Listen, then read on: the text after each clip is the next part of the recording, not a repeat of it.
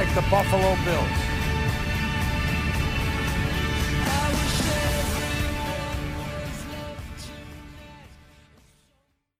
What's up, Buffalonians? It's your boy Nick English. If you want the facts, the stats, and all the sports info in the 716, you have come to the right place. This is English Encore, Buffalo's favorite sports channel.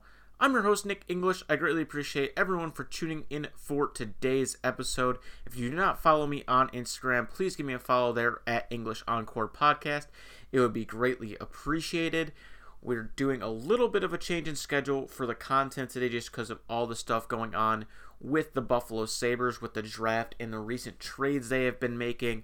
So, today's episode, I'm going to start off talking about the NBA Finals where the Milwaukee Bucks won their first championship in over 50 years.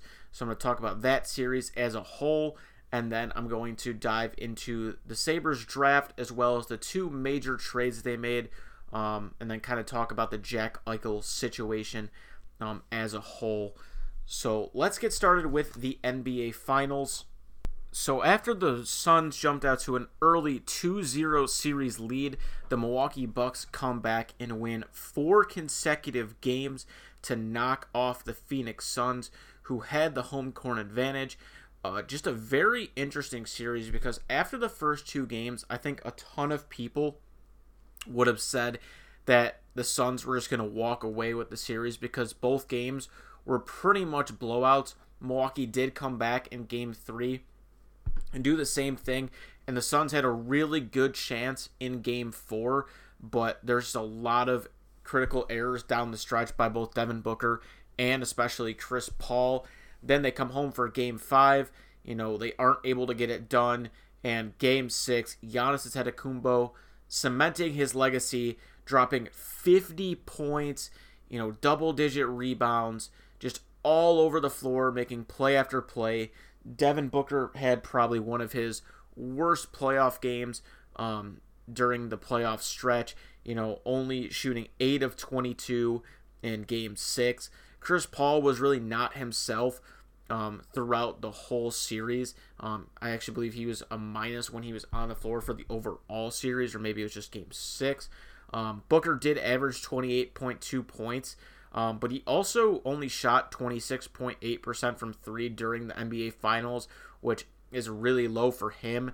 Um, his shooting from three can get inconsistent um, at times. And then the big thing with Booker also is he averaged four fouls per game and obviously you get six fouls, but he got himself into a foul trouble situation way too many times that forced them to go to the bench, and many of the Suns players really didn't give them huge minutes. Cam Payne was good at times, but didn't really give them the spark they needed. Obviously, Dario Saric going out um, with the injury and missing um, the rest of the series after game two was a huge thing um, for the Suns. Frank Kaminsky gave really good minutes in game six, but overall, um, DeAndre Ayton seemed timid and scared, especially in games five and six. I mean, you look at games one through three, he had 50 points, 39 rebounds. In games four through six, he only had 38 points, 38 rebounds. And that may not be a huge difference um, to some people in only 12 points and six rebounds, but he, especially in game six, you could just tell that he didn't have it going. The normal shots he would always hit on the inside did not go for him. He got in foul trouble, um, and they just found ways to abuse him um, in the low post. Jrue Holiday really stood out in the series. I know people want to give him a lot of crap for not shooting the ball particularly well, but he was huge in game five, dropping over 20 points um, and stealing a win on the Suns' home floor. He averaged 41.7 minutes per game and was just an absolute dog on the defensive end, making it tough on Chris Paul, Devin Booker, Cam Johnson, whoever he was covering, he was making it tough on them.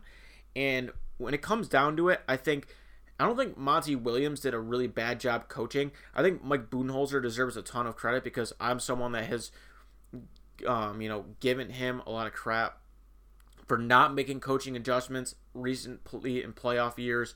Um, and he did a really good job in this series, especially. Um, after the first two games, it was very evident that they had to pick and choose when they wanted to have Brook Lopez on the floor because they were able to really take advantage of him in the first couple games. And he was able to make that switch and use Bobby Portis and Pat Connaughton um, compared to some of the other guys off the bench. Um, PJ Tucker was huge for them as well, and a guy like Bryn Forbes who really went off in the Miami series didn't really play much at all, and I think a big part of that was Pat Connaughton for how well he played.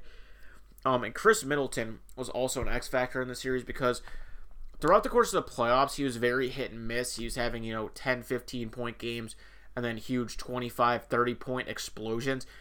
I thought in the NBA Finals he was super consistent.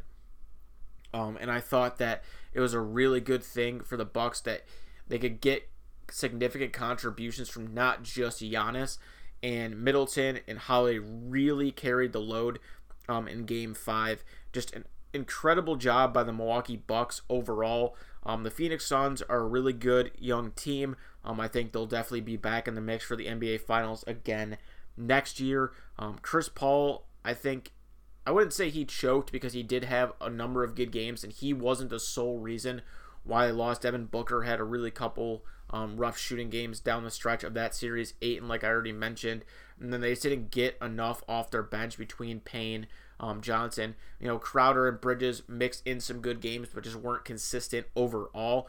So if they can add some more bench guys or add maybe a more consistent um, power forward and put Jae Crowder towards the bench, I think that would really help them.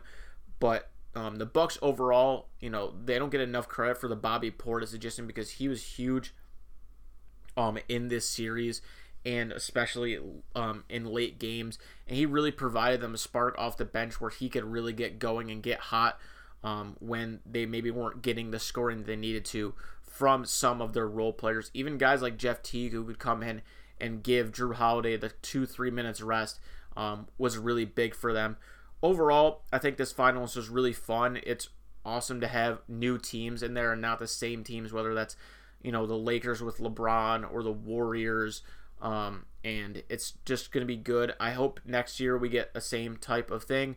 Obviously, I think the Bucks, or excuse me, the Bucks, um, the Nets, uh, the Suns, and the Lakers would probably be the top four teams. Uh, Clippers are also going to be in that mix depending on what happens with Kawhi, but definitely just an awesome series overall. And I'm sure me and Zach will touch on it the next time we record together um, next week. Um, kind of just go over this and then talk about the off season and we'll also talk about USA basketball with the Olympics. I just actually finished watching that game. They actually just lost um, in preliminary to France, so we'll definitely dive into that. But the main reason why we bumped today's show to this morning was because of the Buffalo Sabres. We had the draft and a lot of trades going on um, with the Buffalo Sabres. So let's start off with the NHL draft. Um, round one, pick one. No surprise, the Sabres select Owen Power from Michigan. So you know, big six five, six six defenseman. It's still unknown whether he's going to go back to Michigan or play for the Sabres. I think many people thought he was going to go back, but in his interviews, he said, you know, I want to do whatever is best and what the organization feels is best for me and my development. So I wouldn't be overly shocked at all um, if he decides um, to come or to play for the Sabres. We'll dive a little bit more deep into some of the player prospects um, that they chose, but I kind of want to focus more on the trade parts here.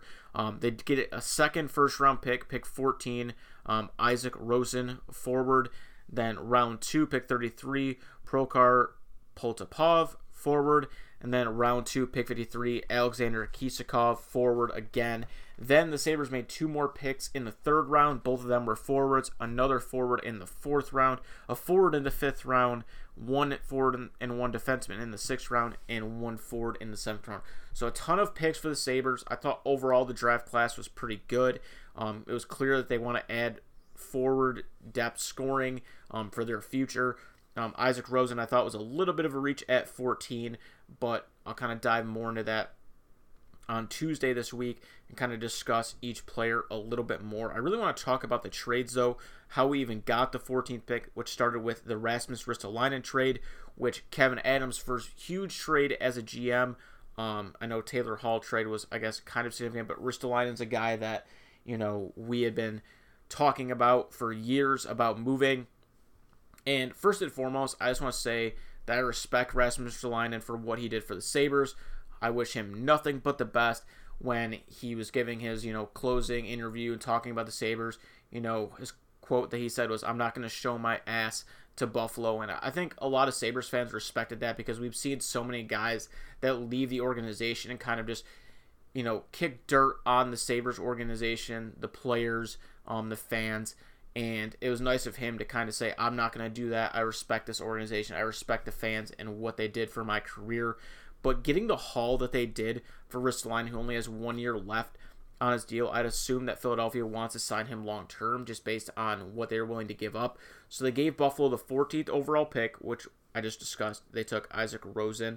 Then they gave him a 2023 second round pick um, and Robert Hagg, the defenseman who's 26 years old. He's a UFA after this year. He's only on $1.6 million deal, 47 career points, a nice veteran depth defenseman, probably going to be playing third line minutes, maybe second line uh, D pair minutes. Um, just an overall great trade for an expiring contract for Ristolainen after the season. A player you're you more than likely were not going to be bringing back, which we talked about a hundred times, that he was not going to resign here nor should the Sabres have wanted to re-sign him. And it's not even Ristolainen's fault. He was playing way more minutes than he needed to be. And he got forced into a spot where he was always on the ice for goals, got put in bad positions, and just did not contribute the way he needed to. Um, so overall, I think this was a good trade for Kevyn Adams because, you know, Robert Hagg's a solid defenseman that you're going to use for one year, and depending how he produces, maybe you bring him back, and then you get two picks for him um, for a player that you know is going to be leaving. So obviously, a really good job by him. But the big deal was Sam Reinhart to the Florida Panthers, and this deal took literally forever. And it really drove myself and other Sabres fans crazy why the deal was taking so long.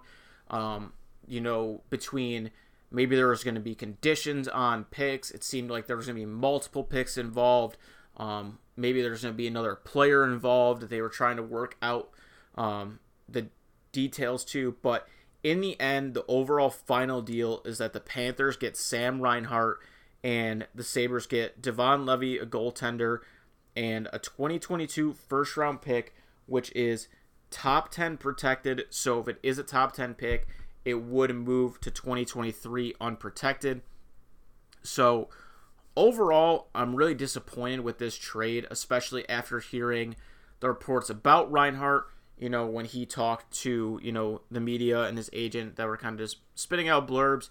Um, you know, he was thankful for you know his time in Buffalo, but he understood that you know he even said he wanted to be here long term um, in the past, and that they just weren't willing to give him that long term extension, which you know, shout out Jason Botterill for screwing that one up so badly. And then they gave him another short bridge deal again. And that's on the Sabres for not recognizing the talent they have. You know, you're talking about a guy who's been a 20 goal scorer um, three plus times, had the best season of his career, and you're telling me the only thing you could get for him is a first round pick, which is going to be in the low end, you know, 20 to 30 range, because Florida is going to be really good because they didn't really lose anyone in the offseason. They lost to Stanley Cup champions Tampa in the first round, took them to six games, and now they're adding Sam Reinhart and they're having Spencer Knight going to be there with Bobrovsky full time. So just utter disbelief that this is the only thing we could get for him. Um, Devon Levi hit a really good U20 World Juniors. He went six and one, 964 save percentage and three shutouts. His trajectory has kind of skyrocketed because he was a seventh round pick in 2020. So obviously the Sabres feel really comfortable with him to kind of pair with either Ullmark or Ukko-Pekka in the future. But at the same time, he's only 19 years old, and I don't foresee this player being in the Sabres organization for another three to five years because goalies do tend to take longer to develop. So this deal right here, you're basically giving up Sam Reinhart for literally nothing back this year. Um, I know Kevyn Adams wants these young players to play, but getting rid of him for literally nothing and a question mark player in the future um, just doesn't make sense to me, especially if Reinhart does sign with the Panthers, which it seems like they're working on doing. And it seems like it could be a four or five year deal or longer. And if he re signs there, then this deal just looks that much worse because at least if Reinhart doesn't re sign there, it's only a one year thing. you know, it's a little more understanding. Okay, you got a first round pick and a prospect that you like, but if he signs there long term in your division, and the only thing you get for him is a low end first round pick and a goaltender that we're not going to see for you know four or five years, especially for what you got for Ristolainen, I think that's a massive failure on Kevyn Adams' part.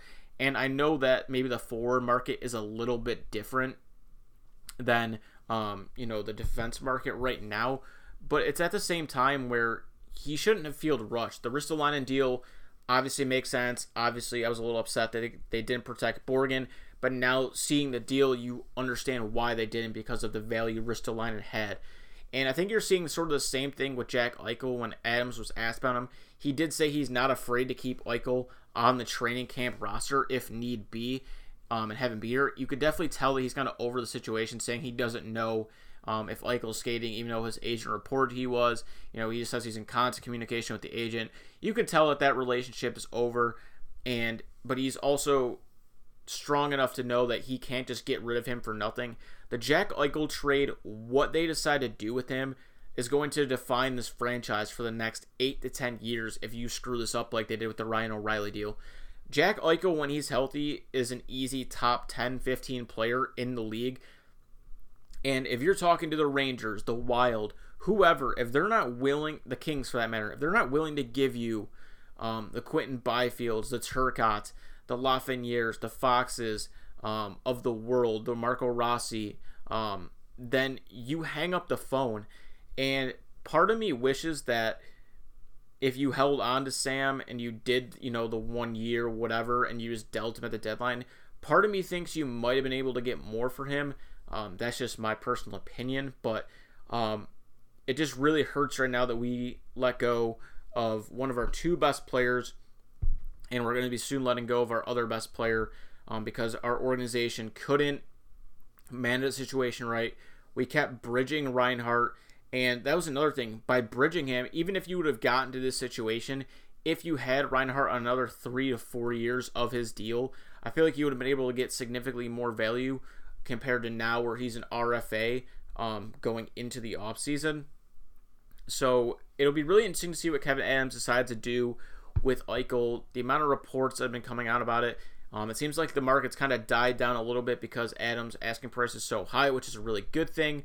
And it was nice that the Pegulas weren't really involved in the draft room, but the report came out last night that Terry Pegula prefers if Jack Eichel trade to a Western Conference team which I do understand why you would want him to go to a Western Conference team. Same reason why a lot of people didn't like the fact that Reinhart got traded um, in the division for such a low cost um, in a lot of people's minds. It's one of those that if the Rangers or whoever is willing to offer you Lafreniere or a player of that caliber, and that's the best offer you're going to get, then you don't worry about East and Western Conference.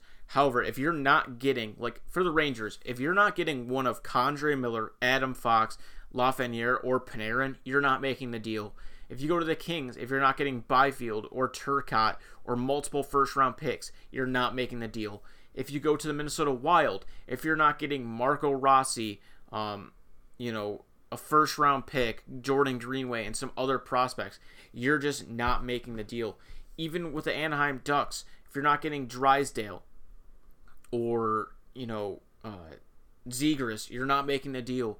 If you're even talking to Vegas, if you're not getting Peyton Krebs, multiple first round picks, and an Alex Tuch or a player of that caliber, you simply do not move Jack Eichel. It doesn't matter how frustrated he is, how he doesn't want to be here.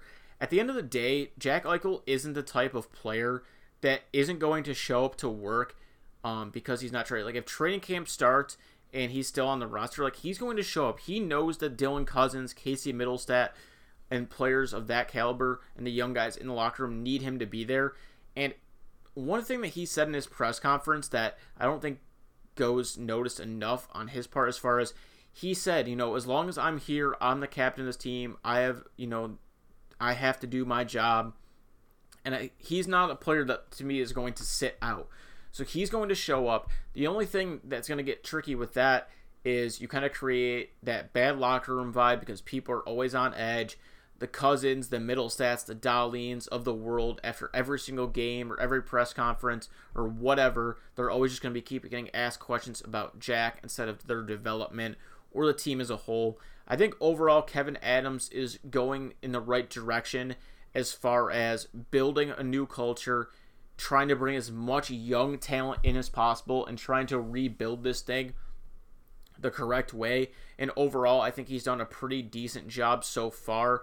Um, you can you know rag on him all you want for the Taylor Hall deal, but because of the no movement clause, or you know Hall really only dictating where he gets to go, you know there's nothing you can really do about that. And then they ended up losing in the playoffs anyway. Um, obviously, the Reinhart deal isn't something that I'm really happy with right now, but you know, maybe in four to five years, Devon Levi is a really good goalie, and we won't be talking about it. But who knows if Kevyn Adams will make it that far based on what the Sabres have done um, in the past with GMs and coaches. Um, but the biggest thing is that we can't screw up this Eichel situation. I really like the draft class overall. Um, I know people when they put the Reinhart and Ristolainen deal together, where if you say, you know, you traded both of these players for two first round picks, a second round pick, Robert Hagg and Devon Levi, it looks better. But to me, I still think they could have gotten a little bit more for Reinhart um, based on what he's done in his career so far. But that's pretty much going to do it for today's episode. I appreciate everyone for tuning in. Um, I'll be back on Tuesday. Maybe we'll have an Eichel deal by then. Maybe we won't. I'll kind of go more in depth um, about the draft class. The Bills are going to be reporting to camp, so we're going to see what happens with Cole Beasley and all that kind of COVID drama stuff going on. Um, so we'll talk about that. We'll talk about the Toronto Blue Jays as well as they are now officially going to be going back to Toronto. Talk about their time in Buffalo and what they were able to accomplish. And then later in the week, um, next week, probably Friday or Saturday, I will be talking about the MLB. We'll talk some more Olympics once you know all the sports get a little bit deeper. Um, and then Zach will probably be on. Um, we'll have to see if it'll be this upcoming week or the week after. But thank you all for tuning in once again. I appreciate all the support. This has been English Encore Podcast, Buffalo's favorite sports channel. These guys are good, scary good. What a connection! Allen and Diggs. No one circles the wagon like the Buffalo Bills.